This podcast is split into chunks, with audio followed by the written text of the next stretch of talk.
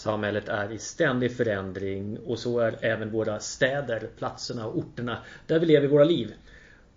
Hur gör man för att attrahera människor, medarbetare och företag? Hur kan man jobba med platsutveckling och platsattraktivitet? Analysdrivet. Det här ska vi borra mer i det här avsnittet av Framtidsstudion, där vi gästas av vdn Jacob Jansson på Plus Katrineholm och vår egen Karin Andersson, strateg här på Kairos Future. Varmt välkommen till Framtidsstudion. Jag heter Fredrik Torberger.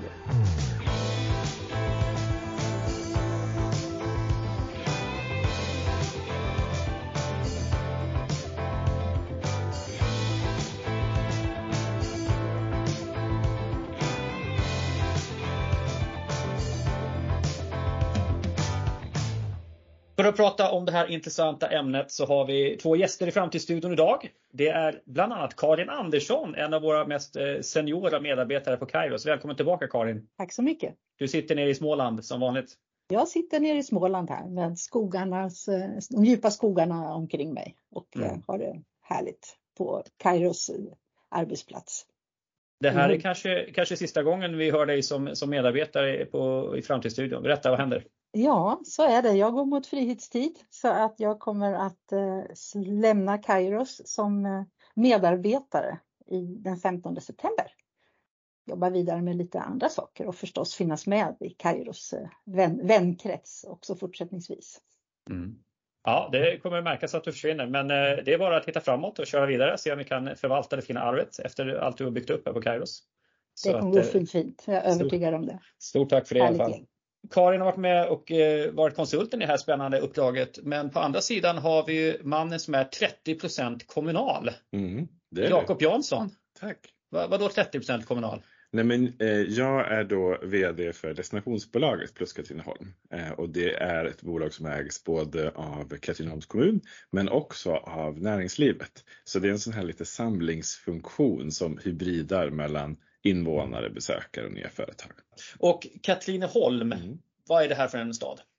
Ja, men Katrineholm är en sådär lagom stor stad som vi brukar säga. Det finns andra kategoriseringar som ligger i Västra Sörmland. Andra närliggande orter, vad är det? Ja, men vi ligger ju nära framförallt Flen och Vingåker. Och så har man Eskilstuna i norr och Nyköping i öster. Just det. Hur många bor i Katrineholm? Ja, men 34 000 tror jag 362 var väl det som kom här i förra veckan. Ett invånartal som vi följer ganska tajt. Och hur har utvecklingen över tid sett ut för Katrineholm? Då ska man backa så här 20 år tillbaka i tiden. Vad är din överblicksbild? Nej, men Katrineholm är en stad som ju har varit så där väldigt industrität och haft många av de här stora bolagen som haft både fabriker och andra större kontor. Och sen har ju många av dem flyttat utomlands till andra platser eller blivit helt nya produkter och tjänster. Och vi är inte den där industristaden längre, så industridrakarna har flugit iväg, men det är någonting annat. Och det är väl en förändring som har skett egentligen framförallt de 10-15 senaste åren, men som också nu då går mot en ny framtid. Det är väl det vi har försökt blicka in och grotta ner oss lite i det här arbetet. Mm. Och det här arbetet som vi ska titta närmare på, men har ni gjort andra saker utöver den här analysen? Hur jobbar ni i andra riktningar? Eller är det här första steget grundläggande plattan så att säga? Nej, man kan faktiskt säga att det händer nästan lite väl mycket samtidigt, men som blir också något form av så här strategiskt guldläge. Vi håller på att titta på en ny framtidsplan, eller det som många andra kallar för översiktsplan. Det har varit en ny politisk kommunal plan som har kommit till här precis det här året. Alltså någon slags strategi? Eller? Ja, eller det som egentligen blir tjänstemannadirektiv från den politiska ledningen. Och sen har vi också tittat på en strategi för platsutveckling och platsattraktion. Så i det här arbetet har vi gått in i ganska många olika analys- eller datafaser. Så vi har både tittat på flytt- och boendetrender, och där en av de här kommentarerna från de som gjorde den rapporten också från Kairos Future var: ja, i den här har vi ju inte tittat på näringslivet. Och näringslivet är ju bland det kanske viktigaste vi behöver titta på, som också ska säkra de offentliga finanserna. Och då kastade vi oss in lite fort i förra hösten i att även titta på framtidens näringsliv i Katrineholm. Och Karin, du som varit konsulten i detta, du har gjort liknande studier över tid och det jobbar mycket datadrivet. Kan du berätta lite mer? Hur tar man sig an en sån analys och på vilket sätt använder vi data? Varför kallar vi att det är väldigt data- eller analysdrivet? Ja, det första när man tar sig an någonting sånt här är ju alltid att ställa sig frågan, vad ska det användas till? Vad ska resultatet användas till? Och utifrån det så designar vi den process som vi ska skapa. Och i det här fallet så har ju Katrineholm kommit en lång bit på väg. Så det här handlade väldigt mycket om att ta in det som redan var gjort. Och sen så fylla på med det vi behöver för att kunna precisera utvecklingsvägar för näringslivet framåt. Och att jobba datadrivet, det handlar ju väldigt mycket om att faktiskt använda den datan som finns. Men också att göra den begriplig. Så till exempel så tittar vi på hur ser näringslivet ut, vilka specialiseringar finns, vilka är framtidens branscher, hur matchar det Katrineholm, hur ser närvärlden ut, den omvärld som Katrineholm agerar i, de relationer man har, vilka är de, vilka är de starka relationerna, vad gör man i de här kommunerna runt omkring, hur kan Katrineholm skapa allianser, komplettera, samarbeta. Och allt det här gör vi med hjälp av data som är tillgänglig både för kommunala och regionala framtider. Men också för människors syn på sina framtider, sina preferenser. Så det är en kombination av data, så både den vi samlar in själva i våra egna undersökningar men också offentlig data. Och hela idén med det här är ju att vi ska vara överens om sakernas tillstånd. Vilka är våra förutsättningar, vilka är våra potentiella framtider i en större sfär. Både näringsliv, politik, ideell sektor och inte minst vi som jobbar med de här frågorna i kommunerna. Och när ni samlar in, när vi samlar in bilden av vad folk har för preferenser, vi gör ju mycket enkätstudier, breda stora enkätstudier som kontinuerligt uppdateras och så vidare. Men hur har ni jobbat i just det här fallet med Katrineholm då? Har ni haft direktkontakt med näringsliv och invånare? Hur har det sett ut? Ja, det har vi gjort, absolut. För det vi gör, det är ju att efter att vi vet hur vi ska jobba så en viktig fråga är ju vilka behöver vara involverade för att det här ska fästa i organisationen och också för att dra nytta av det som redan har gjort. Så vi gjorde så att vi skapade en liten arbetsgrupp som Jacob var med i. En jättebra grupp där det fanns med representation från samhällsbyggnad, näringsliv, destination, varumärkesbyggande, kommunikation. Den lilla gruppen var en kärngrupp som vi jobbade väldigt tajt med. Och så är alltid frågan, hur får vi det här att fästa? Hur kvalitetssäkrar vi det här i det DNA som den här jobbet ska landa i? Och där var näringslivet förstås jätteviktigt. Så det vi gjorde var att vi genom vår analys identifierade ett antal utvecklingsspår. Och de fick sedan näringslivet ta ställning till. Och då kan vi komma tillbaka till exakt vad de var, lite provsmak på det. Men hur stor var den här gruppen? Det lät som att det var en hel del folk.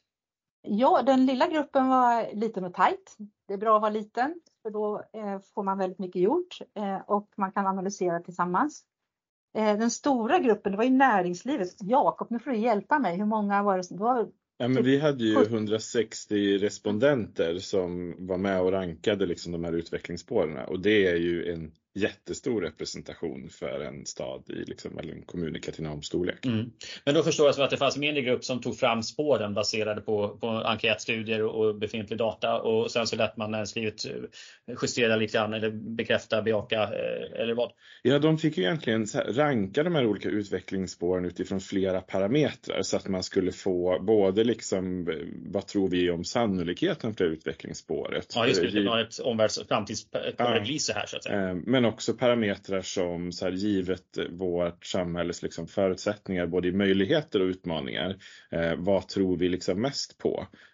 Och där rankar man ju då till exempel olika om en framtidsbransch just känns som en framtidsbransch och som även bidrar till samhället.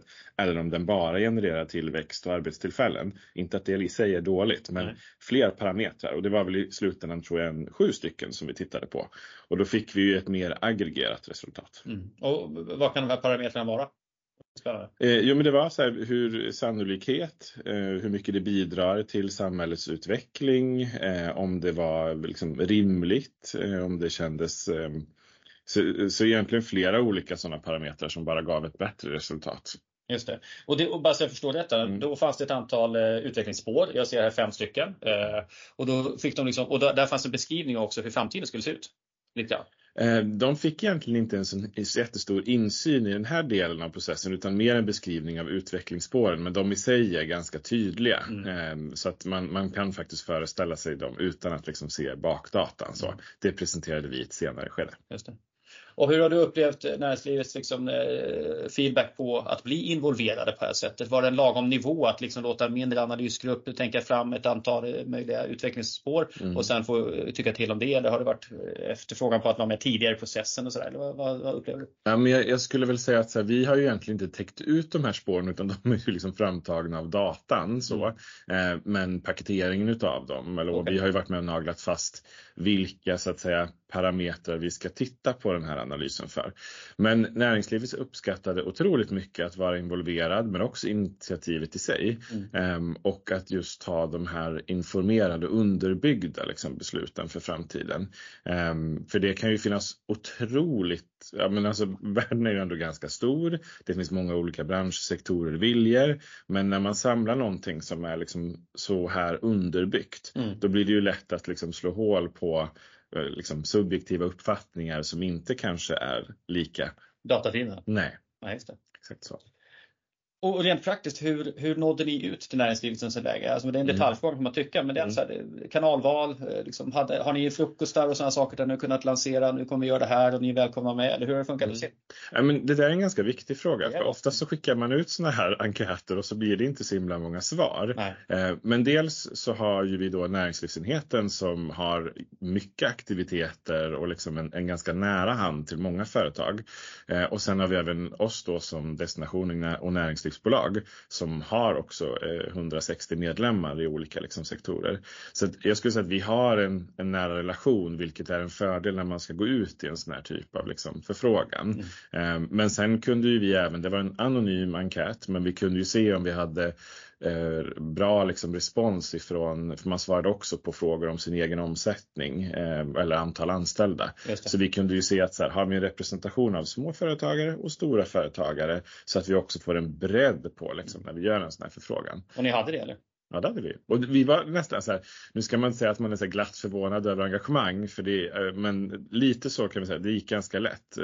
På närmsta liksom, dagarna hade vi redan ett 100-tal liksom, respondenter och behövde egentligen bara göra någon liten påminnelse. Det är kul. Men, ja, men för redan då har jag också en del av arbetet förankrat. Och när vi nu liksom ska börja omsätta det här så har vi liksom både ambassadörer och de som står liksom och trampar i startfållorna, skulle jag säga. Och det gillar man ju. Det är superbra. Jag skulle säga det att Katrineholm, det bygger på att ni har goda relationer, och det är ju ingenting som kommer ner från himlen, utan det är någonting ni verkligen jobbar med, att ha goda relationer med näringsliv och de olika aktörer och grupper av aktörer som behöver komma samman för att bygga ett samhälle, bygga en kommun. Så att, ni gjorde ett fantastiskt fint jobb med de här relationerna och att få den här delaktigheten. Och sen tror jag liksom att den här analysen som ändå i sin liksom i sitt insteg och utblick handlar om att så här, hur får vi ett så bra samhälle som möjligt. Det kan engagera fler än om vi bara ställer frågan vad skapar arbetstillfällen eller tillväxt. Just det. Så att just liksom titta på det med fler perspektiv och som kanske blir mer värdefulla. Tror jag också många liksom har attraherat många företagare. Just det. Ett hållbarhetstänk i någon mening också kan man säga. Att tänka helhet och hur ska vi må bra i Katrineholm. Ja, och också som är faktiskt ganska utpekat. Vi vågade ju ändå liksom vara tydliga med att det är våra liksom samhällsutmaningar som vi ska vara med och lösa och vad de faktiskt också är. Så det är ju en del av vad en sån här liten tajt analysgrupp kan göra, att faktiskt liksom vara så pass tydlig att det inte är, ja men, som också levererar på Agenda 2030 eller som har ett hållbarhetstänk. Det kan lätt bli liksom ett ganska stort begrepp. Och vad betyder det liksom för i Katrineholm och vilka liksom utmaningar kan vi då mata in i det här.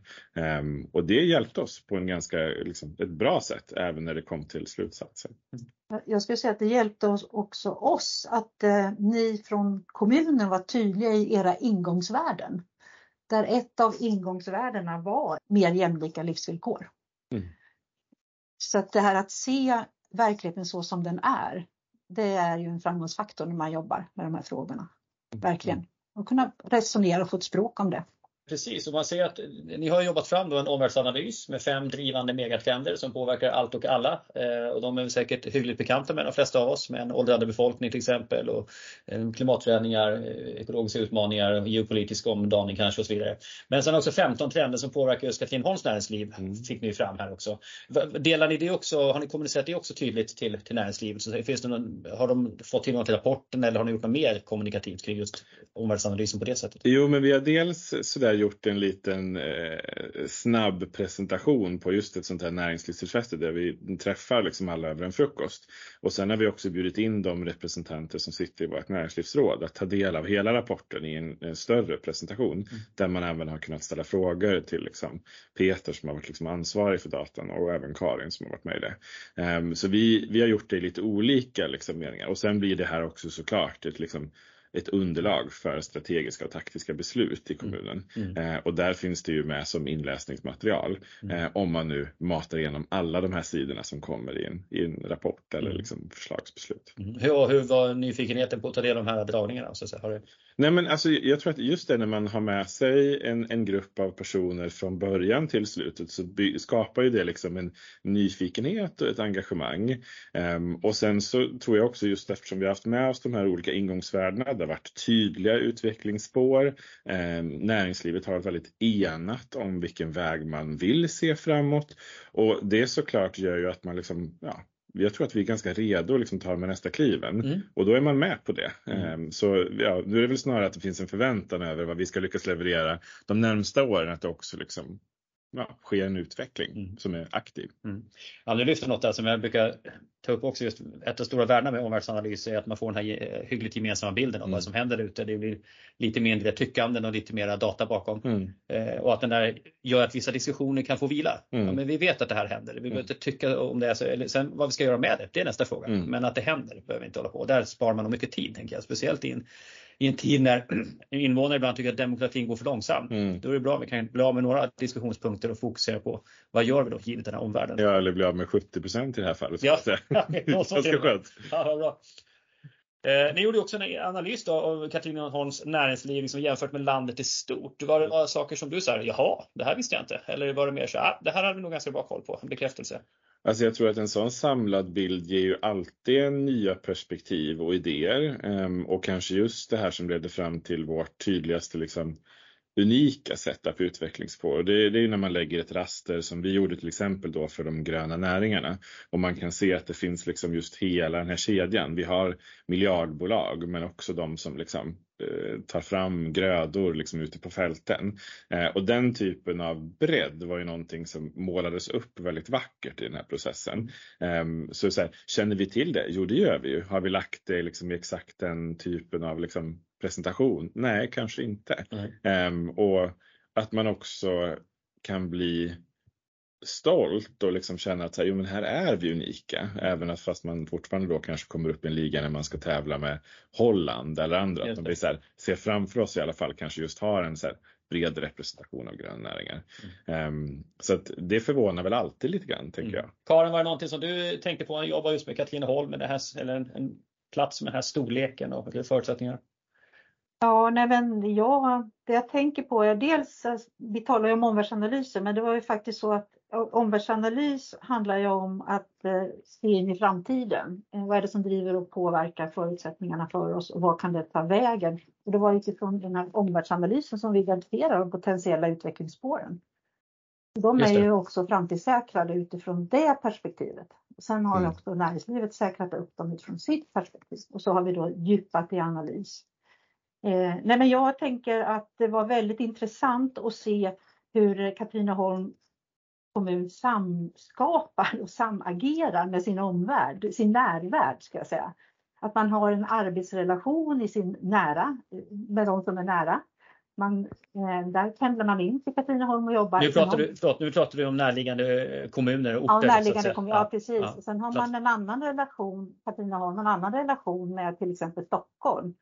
Där man är en utpendlingskommun. Så just den här intressanta bilden som kom fram kring hur ser kommunerna ut i närområdet, det sammanhang som är Katrineholms. Och hur kan man komplettera, hur kan man stärka, hur kan man samverka, det tycker jag var intressant. Och sen också hur Katrineholm faktiskt jobbar väldigt rätt och väldigt bra med de förutsättningar man har. Och också tycker jag det var kul att se hur de här gröna näringarna, hur tydliga de blev i det här arbetet. Plus en del andra specialiseringar som man också har med ganska många anställda eller medarbetare i då. Och att kunna bygga vidare på det.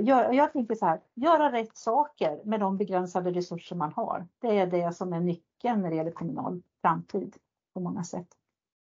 Och sen var väl också vi pratade om så här, vilka tittar vi på, vilka jämför vi oss med. Vi har ju, skulle jag ändå säga, lite av ett mer unikt sammanhang just eftersom vi har de här större städerna Örebro, Stockholm, Linköping, Norrköping som vi förhåller oss till ganska starkt på massa olika sätt. Och sen har vi väldigt tydliga specialiseringar i Sörmland när det gäller byggbranschen, vi har stora industrier. Så att man har både det här lilla sammanhanget, och vi har ju till exempel valt att inte titta på lika stora städer i Sverige. Det är inte en del av analysen när vi jämför oss. Och där får ju vi en mycket mer flytande bild. Men som också blir då mer unik utifrån oss. Och det kanske var en av de här svårare knäckfrågorna innan vi kom igång med datainsamlingen. Hur ska vi nagla fast vårt sammanhang och vår närvärld? Vad ingår i den? För närvärlden kan ju vara 40 liknande kommuner i Sverige. Det kan vara utifrån specialiseringar i Norden. Eller utifrån någon form av geografisk och relationsbaserad indelning som man kan säga att vi kanske ändå utgick ifrån mest. Ja, intressant att höra ett gediget datadrivet arbete. Men innan vi går in lite grann och tittar på de här 5 utvecklingsspåren så att lyssnarna också fattar vad är det för någonting? Vad är ett utvecklingsspår? Hur stort och brett är det? Och titta lite grann på också framtiden generellt för Sveriges ekonomiska geografi. Vad är det att vara en plats med de olika profiler man har? Det ska vi resonera mer om, men först ett litet break. Kairos Future Academy är för dig som är nyfiken på våra webbinarier, trendföreläsningar och workshops relaterade till omvärld och framtid. Vi erbjuder Nordens största utbud av öppna utbildningar i omvärldsanalys och framtidsstrategi. Dessutom skräddarsyr vi utbildningar och program helt utifrån dina och din organisations behov.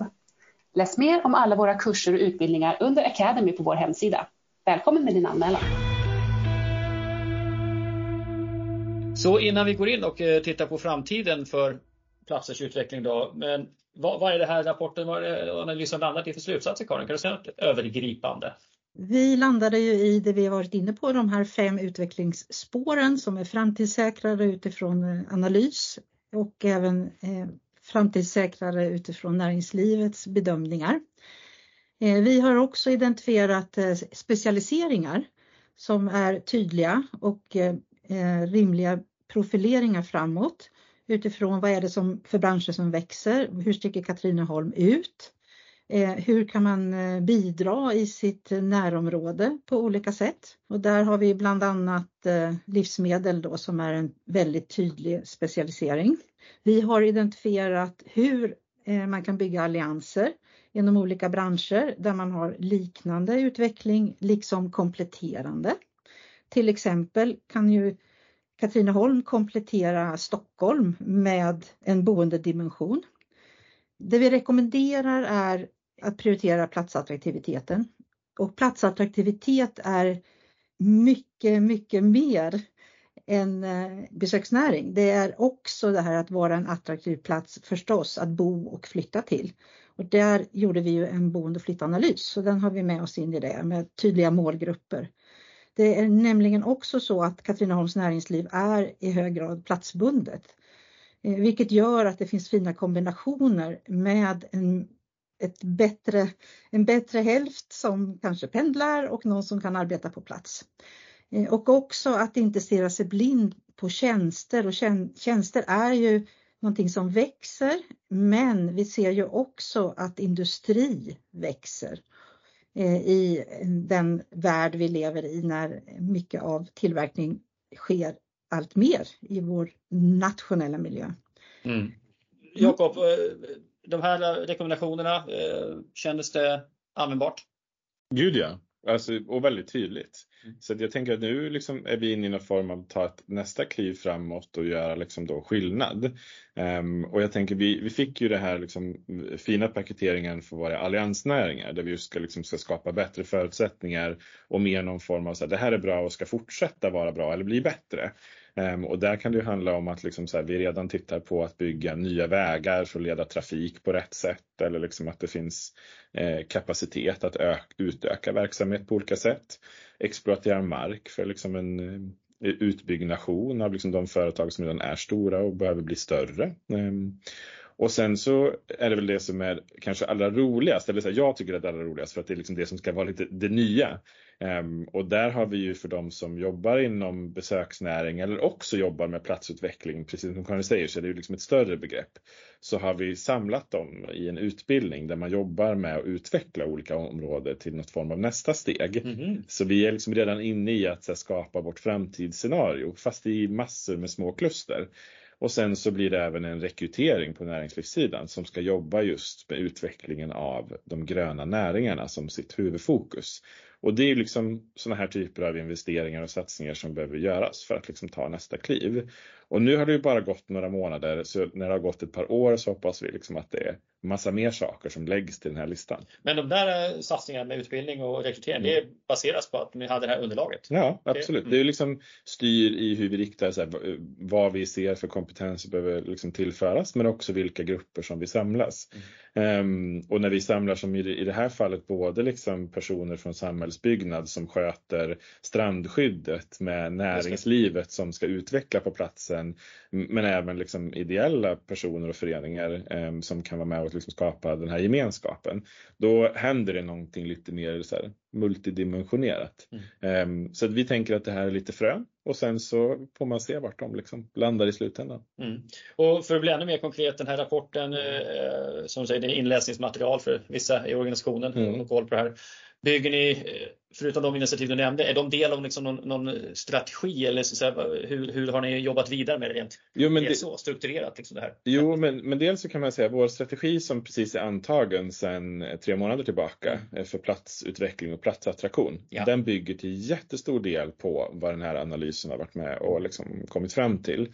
Och även den nya framtidsplanen eller vår översiktsplan tar med sig båda de här stora analyserna för näringslivet men också för liksom flytt- och boendeanalysen in i liksom sitt vara. Och den är liksom nästa stora del som ska, det är ju en 50-årsplan så den är lite längre. Just det.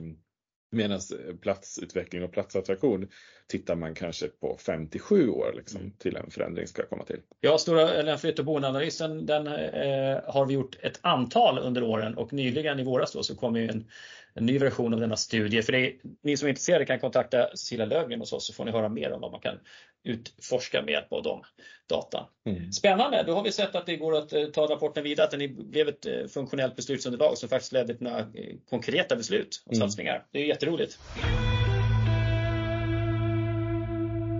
Vi pratar om utvecklingsspår. Mm. Och utvecklingsspåren var 5 stycken i den här analysen. Bara titta, vad är det för någonting? Det här är till exempel utvecklingsspår som heter platsattraktivitet drivet näringsliv. Mm. Jo, men dels är det ju att vi har liksom många företagare i Sörmland generellt som jobbar med upplevelser och liksom besöksnäring. Det finns också många företag som, om man tittar på andra platser, skulle kunna växa. Och sen så finns det kanske det som gör att näringslivet liksom slöt upp runt just den här delen, att det också kan hjälpa till och liksom säkra kompetensen i framtiden. Så även det som är liksom ett företagsproblem kan liksom bli avhjälpt av ett annan sektor som liksom går ganska bra. Mm. Och det är ju för att en stark besöksnäring gör att det är ganska roligt att vara på en plats. Mm. Men om man kommer till Katrineholm, vad bör man se och göra? Men då tycker jag att man ska besöka Fogelstad, som ju de senaste decenniet har varit en ursprungsplats för jämlikhet och jämställdhet. Mm. Det är någonting som ligger mig varmt om hjärtat. Mm. Och sen kan vi ta ett av de kanske största besöksmålen i Sörmland, och det är Julita Gård, som numera 3600 fastigheter, något sånt där, som ingår i Nordiska museets samlingar som testamenterades dit. Det är riktigt trevligt av det här. Mm. Men Fogelstad, vad är det en plats när du säger Fogelstad? Nej, jag skulle säga vad är inte Fogelstad. Men Fogelstad var en plats och kanske framförallt lite med kollektiv. Där det skapades konst och där man filade på det första riksdagstalet av en kvinna. Mm. Och var liksom en förändringsursprungsplats. Mm. Så tittar vi på liksom kvinnohistoria så är Fogelstad liksom kanske en av de viktigaste platserna i världen, skulle jag säga. Så idag är det en utställning? Det är en utställning, men det pågår också en levande medborgarskola som fortfarande har kurser och är en plats för förändring och utveckling. Mm. Så att det lever och det tar sig lite så här. Man vill nästan inte beskriva det så specifikt för att det är en del av hur det kanske evolveras in i framtiden. Det är uppenbarligen inte ett museum så att säga, utan det är fullt igång. Och finns det också. Mm. Ja, men det var ena då, utvecklingsspår. Men, men bara för att konkretisera ännu mer så här. När ni föredrog det här då, liksom, och delade med näringslivet. Då tänkte jag, då hade ni förstås en rubrik på saker och ting som jag ser här nu. Attraktivitet, drivet näringsliv. Och sen så kom det ett antal resonemang och lite grafer som visade vad det var för någonting som sker, som har skett hittills. Och hur det kan bli framöver. Och varför det här är viktigt. Ja, men jag vill bara liksom få en tydlig bild av det. För det här är ett verktyg vi jobbar med, liksom, tänker jag. Och innan vi går in på hur man kan använda det verktyget då, vi kan ta en till här. Vi har ju en utvecklingsspår som heter välmåendezonen. Ja, vad var det för något? Vad handlade det om? Nej, men det var ju att man kan se att både i Katrineholm och faktiskt också ett par närliggande kommuner så finns det liksom en överrepresentation av företag som liksom rör sig inom hälsa. Och då ska man ju också faktiskt säga att vi tittar på det privata näringslivet och inte det offentliga. Men där har vi företag som både jobbar med hälsoprodukter men som också har varit liksom så här behandlingscentrum, flera av de liksom viktigaste och bästa i Sverige. Och där möttes ju man kanske med en jättestor också omvärlds liksom möjlighet där man ser att liksom hälsoindustrin är på en extrem framfart. Och bara man tar en liten nanodel av den marknadskakan så kan Katrineholm bli just liksom ett nav i en sån del. Så att det fanns både en förutsättning i det som vi har men också en väldigt drivande omvärldstrend som möttes i det utvecklingsspåret. Och slutligen, bara för att smaka på en till, infrastrukturhubben. Vad är potentialen här då? Ja, men där kan man ju säga, många vet ju hur Katrineholm ser ut för att de har suttit på ett tåg som har liksom stannat där. Några gånger. Där möts ju västra och södra stambanan och en del av Göteborgs hamnar utgår idag ifrån Katrineholm eftersom det bara är liksom strax ungefär under 2 timmar när man skeppar upp en container. Så det blir en bra lagerplats. Så det finns ju liksom så att säga redan infrastrukturförutsättningar och en användning idag. Och det var ju liksom många som jobbar med logistik och liksom hela den sektorn runt om i Sverige. Och det handlade väl om det, i det här utvecklingsspåret. Så ska vi fortsätta satsa på det? Där vi både liksom har ett stort behov globalt och lokalt och nationellt. Men också liksom någonting där vi redan har jobbat en hel del. Men där kan man ju se en av de utvecklingsspåren som fick mindre stöd från näringslivet. Just för att det riskerar att liksom bidra negativt till platsattraktiviteten. Och vilka vill då jobba där? Hur lätt är det att rekrytera personal? Eller vad mer bidrar ett sån typ av företag med utöver att liksom vara ett arbetstillfälle? Och där kanske några av de andra utvecklingsspåren sprang ifrån just det här lite grann. Och det man tänkte, vad var det man tänkte var negativt om att få mer, alltså logistikcenter till exempel eller datacenter, vad ser man där att det är? Ja, men dels så kan det ju vara att det tar väldigt mycket resurser från samhället, men det är inte så många arbetstillfällen. Det är liksom någonting som blir mycket mer automatiserat. Det kanske inte är så många som är så här, yes, vi har fått en ny datahall här under jorden. Det bidrar kanske inte så mycket till fler perspektiv. Nu kan det i sig vara liksom väldigt bra. Vi ska inte kasta några sten i näringslivshuset, men det finns inte lika många positiva effekter, kanske snarare. Ja, men intressant. För det där är ju kul att ändå få en bild, eller nyttigt att få en bild från näringslivet också. För även om inte det enskilda företaget kanske påverkas jättemycket, om det kommer ett annat företag och gör någonting i en helt annan sektor, så klart det kan påverka synen på vad kommunen väljer att prioritera, att ändå få uttrycka detta. Sen kan man också säga att just i det här området finns det en extrem liksom konkurrens från många andra platser som har mer mark än vad Katrineholm har och liksom bättre förutsättningar kanske på längre sikt. Även om vi just här och nu i det här liksom decenniet kanske hade kunnat gjort det väldigt bra. Men bara för att förtydliga, utvecklingsspåren var ändå, alltså, enligt omvärldsanalysen och närvärldsanalysen så borde det här varit områden som man skulle kunna hävda sig om man hade velat. Ja, eller så här, det betyder ju inte att vi inte kommer att hävda oss i det här, utan det handlar väl om att så här, vi ska välja någonting som ger liksom de bästa möjligheterna för framtiden. Mm. Men det betyder ju inte att man säger nej tack och liksom avverkar. Nej, men jag tänker alltså att det fanns andra som jobbar också med det här, som tänker de här banorna. Men bara för att förtydliga att ja, enligt analysen likväl, trots konkurrensen så var det ändå ett område där Katrineholm lite bättre förutsätt än någon annan kanske. Absolut. Absolut. Det är bara att liksom bra saker. Mm.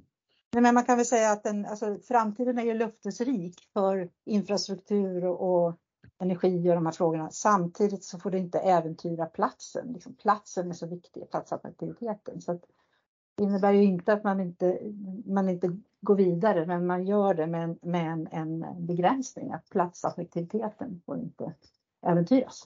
För mig förde tankarna till de stora diskussionerna om utvinning av det som kallas sällsynta jordartsmetaller och så vidare. Och även uran, kanske inte även räknas dit, men det är också en sån diskussion, inte minst utanför Jönköping där han har stora protester. Och diskussionen om vad betyder de geopolitiska förändringarna för att behovet av att våga och göra de här grejerna i hemlandet eller i sitt eget land istället för att be någon annan göra skiten någon annanstans. Mm. Vi får ju se vad som händer på det området. Mm. En sak som är sånt här arbete som kan vara lite utmanande ibland, eller utmanande, men som en balansgång, det är ju det här att man vill involvera många för att förankra, man vill ha många perspektiv och så vidare. Men ärligt talat också så har ju folk väldigt olika förutsättningar att göra de här analyserna själv eller dra slutsatser, för man jobbar, det är då man väldigt smart i sin nisch, har inte tid och förutsättningar att liksom ta sig in i den stora bilden. Så att en del av den input man får kan man ibland tycka så här, den är inte så kvalificerad. Jag lyfter det för det är liksom en realitet. Har man suttit och jobbat med det dagarna ända som medarbetare på kommuner eller någonting, så har man ett annat perspektiv än vad den genomsnittliga företagaren kan rimligtvis förväntas ha också för den sakens skull. Eller för fritidspolitiken, vad det kan vara för någonting. Hur navigerar man i sånt här? Vad säger Karin först? Liksom, med att ni pratar om den lilla analysgruppen liksom, versus att ha då en större breddgrupp. Hur ska man förhålla sig till... Säg att man gör en workshop med många inbjudna. Vad ser ni i världen? Vad är det som händer? Så kommer det en massa tankar. Och så här. Hur ska man förhålla sig till den stora gruppens resonemang och så där? Jämfört med att ibland och tycka att vi som jobbar med det här oftare, vi har en bättre koll på det. Vad gör man med detta? Det här är ju en så här knepig fråga. Ja, det är en musikalitet i det såklart. Jag tänker att utmaningen är för oss alla, tror jag, att se sig själv utifrån. Och det är det vi bidrar med på Kairos. Vi bidrar ju med analyser och studier som gör att man kan se sig själv utifrån. Och vi gör dem också begripliga i bilder. Och med stöd av det så kan man arbeta i större grupper. Och de är ju väldigt goda rådgivare i ett sånt här arbete. Och säkrare av just det här att saker och ting tar fäste i DNA. Vilket språk ska man använda? Vad är viktigt, sådana saker. Men sen är det den här lilla analysgruppen, arbetsgruppen som tar hand om alltihop och kokar ihop det här. Och det ser jag ju som en stor framgångsnyckel för att lyckas. Att just använda den stora gruppen till det som den stora gruppen är bra på. Olika perspektiv, mångfald, olika dimensioner. Men sen också att sätta samman det här till någonting som faktiskt är begripligt. Och att man lägger till analyskompetens in i det och också data och fakta. Vi jobbar ju väldigt tydligt med ett mantra som är väldigt enkelt, men ingenting för en målgrupp utan en målgrupp. Så att man måste liksom involvera, och det behövs alltid en sån typ av dynamik. Och även kan man ju titta på en sån här analysgrupp, är vi också bara liksom dynamisk. Olika generationer kommer och liksom ge olika erfarenheter och perspektiv. Och liksom kompetenser eller liksom vad man nu än liksom kommer med in i arbetet. Liksom, oavsett skulle jag säga. Men jag tycker väl, om man liksom är generell, så är väl många lite för slapphänta överlag. Det går inte att sitta på sin egen stol och liksom tycka, tänka och köra, utan man behöver liksom kunna få med sig en grupp för att skapa någon form av större förändring. Jag som enskild individ kanske kan lyckas liksom skapa en ganska liten utveckling, men om den inte är del i någonting större, då kommer det heller liksom inte snurra på så mycket. Så i ren bara självbevarelsedrift så borde man liksom säkra den delen, oavsett om det tar mer tid, kostar mer pengar eller liksom upptar resurser på något sätt. Så att det är nog liksom lite bara att tugga i sig faktiskt. Apropå att ni valde det här liksom perspektivet också. Hur gör vi Katrineholm till en bra och attraktiv plats att vara och leva på? Inte bara så här, fler jobb utan andra kvaliteter. I vilken mån, eller hur gick resonemangen kring att involvera unga i detta? Som inte själva är företagare eller framtidsmedarbetare. Så, ja, men ni gjorde medvetet val där. Nej, men man kan väl säga att, så här, att säkra perspektiv är alltid liksom bland det svåraste. Ju längre ut liksom, i någon form av så här, subgrupp eller nisch man liksom rör sig. Men vi hade en fördel av att vi har haft liksom grundarbetet med den här framtidsplanen där man jobbar. Översiktsplanen som du sa att det är. Ja, precis. Ja. Vår översiktsplan är en framtidsplan, så ser vi det i Katrineholm. Men där man jobbar med att involvera unga i workshops. Det görs liksom undersökningar på medborgarnivå liksom, som är breda.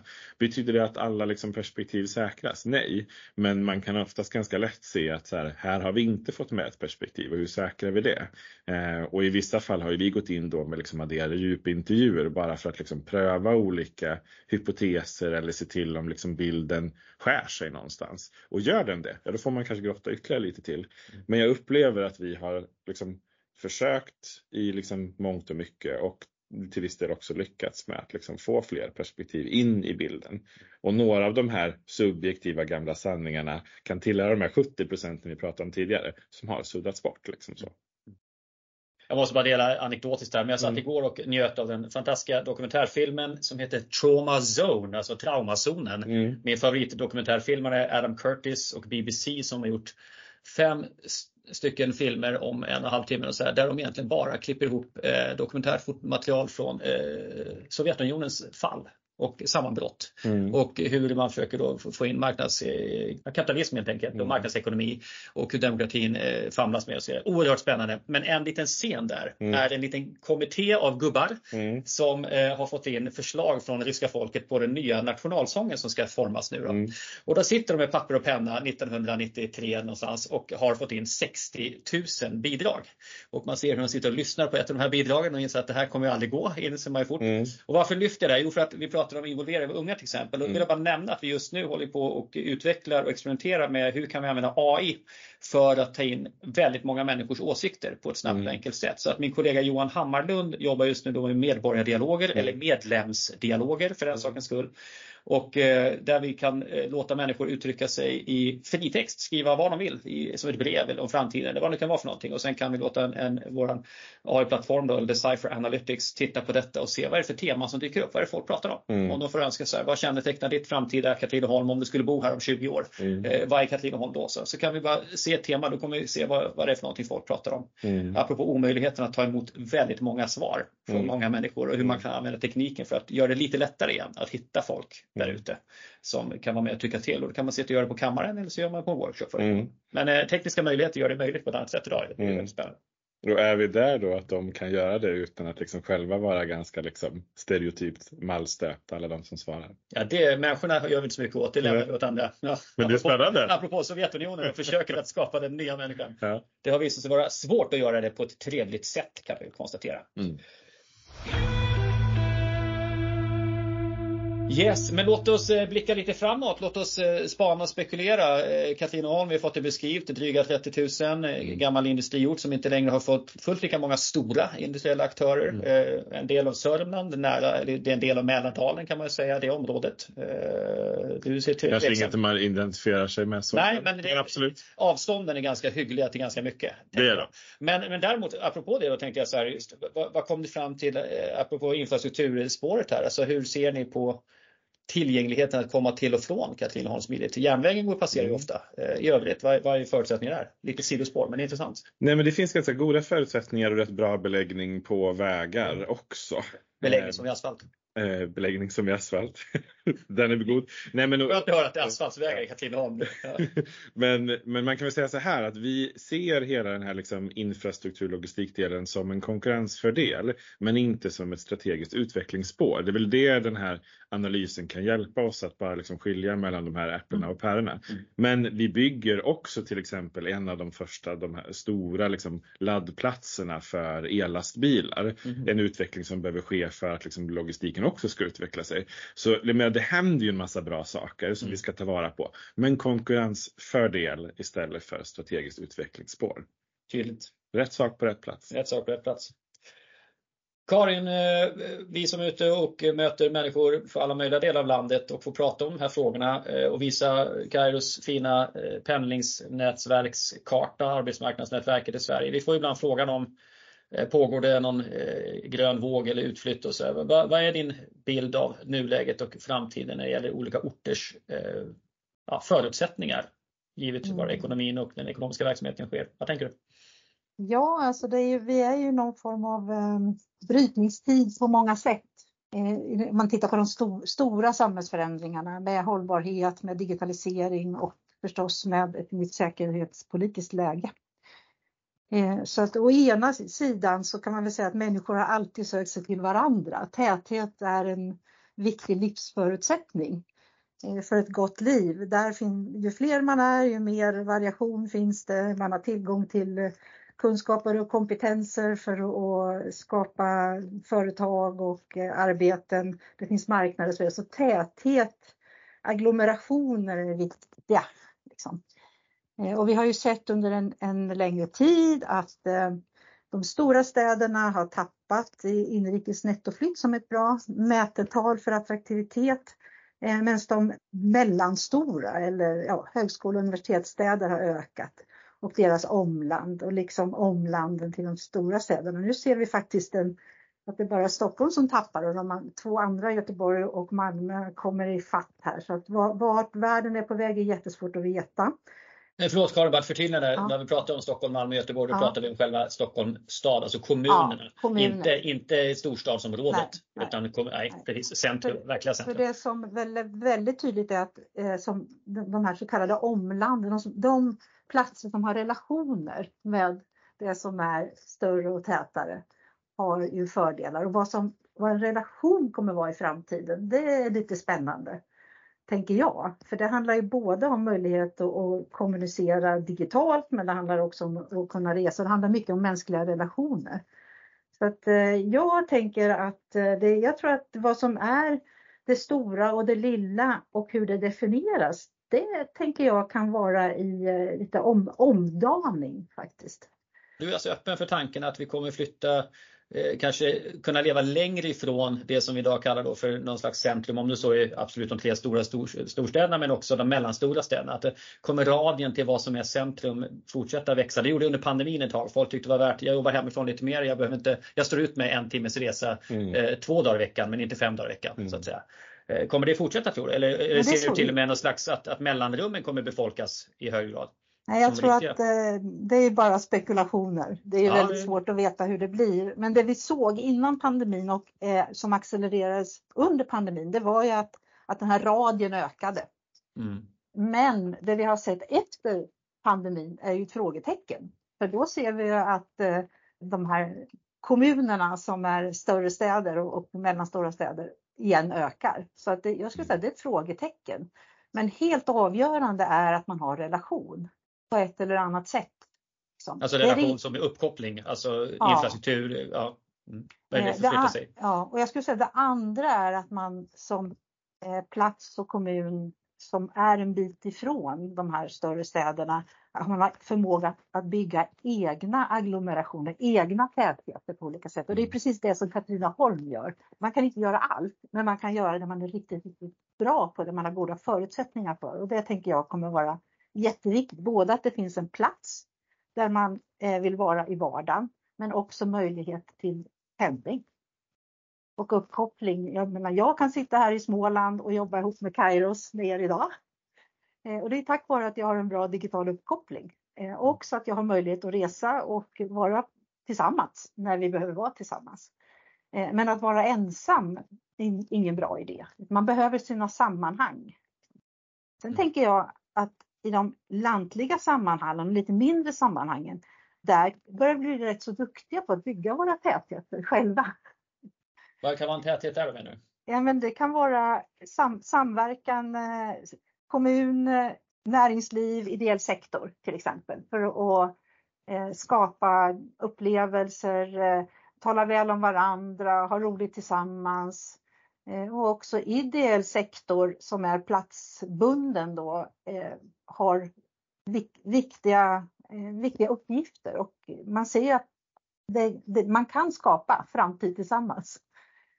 Men det görs inte själv. Och man får inga gratisresor när man inte lever i en stor stad. Liksom. Man får göra det här själv. Men har man förmågan att göra det så finns ju möjligheter. Men att vara helt isolerad tror jag kommer bli svårt. Då måste man ha något helt unikt. Man kan ha en besöksnäring till exempel som är väldigt välutvecklad. Eller någonting, en väldigt unik tillgång. Så kan det ändå fungera. Vad tänker du Jacob, hur ser framtiden ut på vad folk kommer välja och bo och hur platsernas förutsättningar kommer förändras? Nej, men jag tror också på det här att det skapas fler och mindre sammanhang, och pratar vi liksom en stad som Stockholm så har man ju faktiskt redan sett också att vi får alla de här liksom små centrumen som innan har varit en tunnelbanestation får nu plötsligt också en rolig vinbar eller en cool restaurang och en upplevelseplats som gör att liksom det absoluta centrumet urholkas, men det indirekta centrumet blir liksom mer mångfacetterat och fortfarande liksom livskraftigt. Så det jag tänker är liksom, jag stämmer in i det som Karin säger, att vi kommer ha nya typer av liksom utvecklingar, och de kommer kanske vara hybridmässiga och på ett sätt som jag tycker känns lite lustfyllt. Jag gillar en sån typ av utveckling som kan vara lite mer efter situation och sammanhang. Och tittar man på Katrineholm som plats så tänker jag att så här, vi kanske inte behöver bygga allt, men hitta de sakerna som vi vill ha i liksom vår absoluta närhet. Och sen kan vi åka till Norrköping för kulturen som är jätteduktiga på det till exempel. Och är en liten enkel liksom, fin grön resa bort. Så jag tänker liksom att hitta det där som är dig själv och det meningsfulla sammanhanget, och sen se hur berikar vi det på något bra sätt. Känns nästan lite filosofiskt, men det kan få vara så.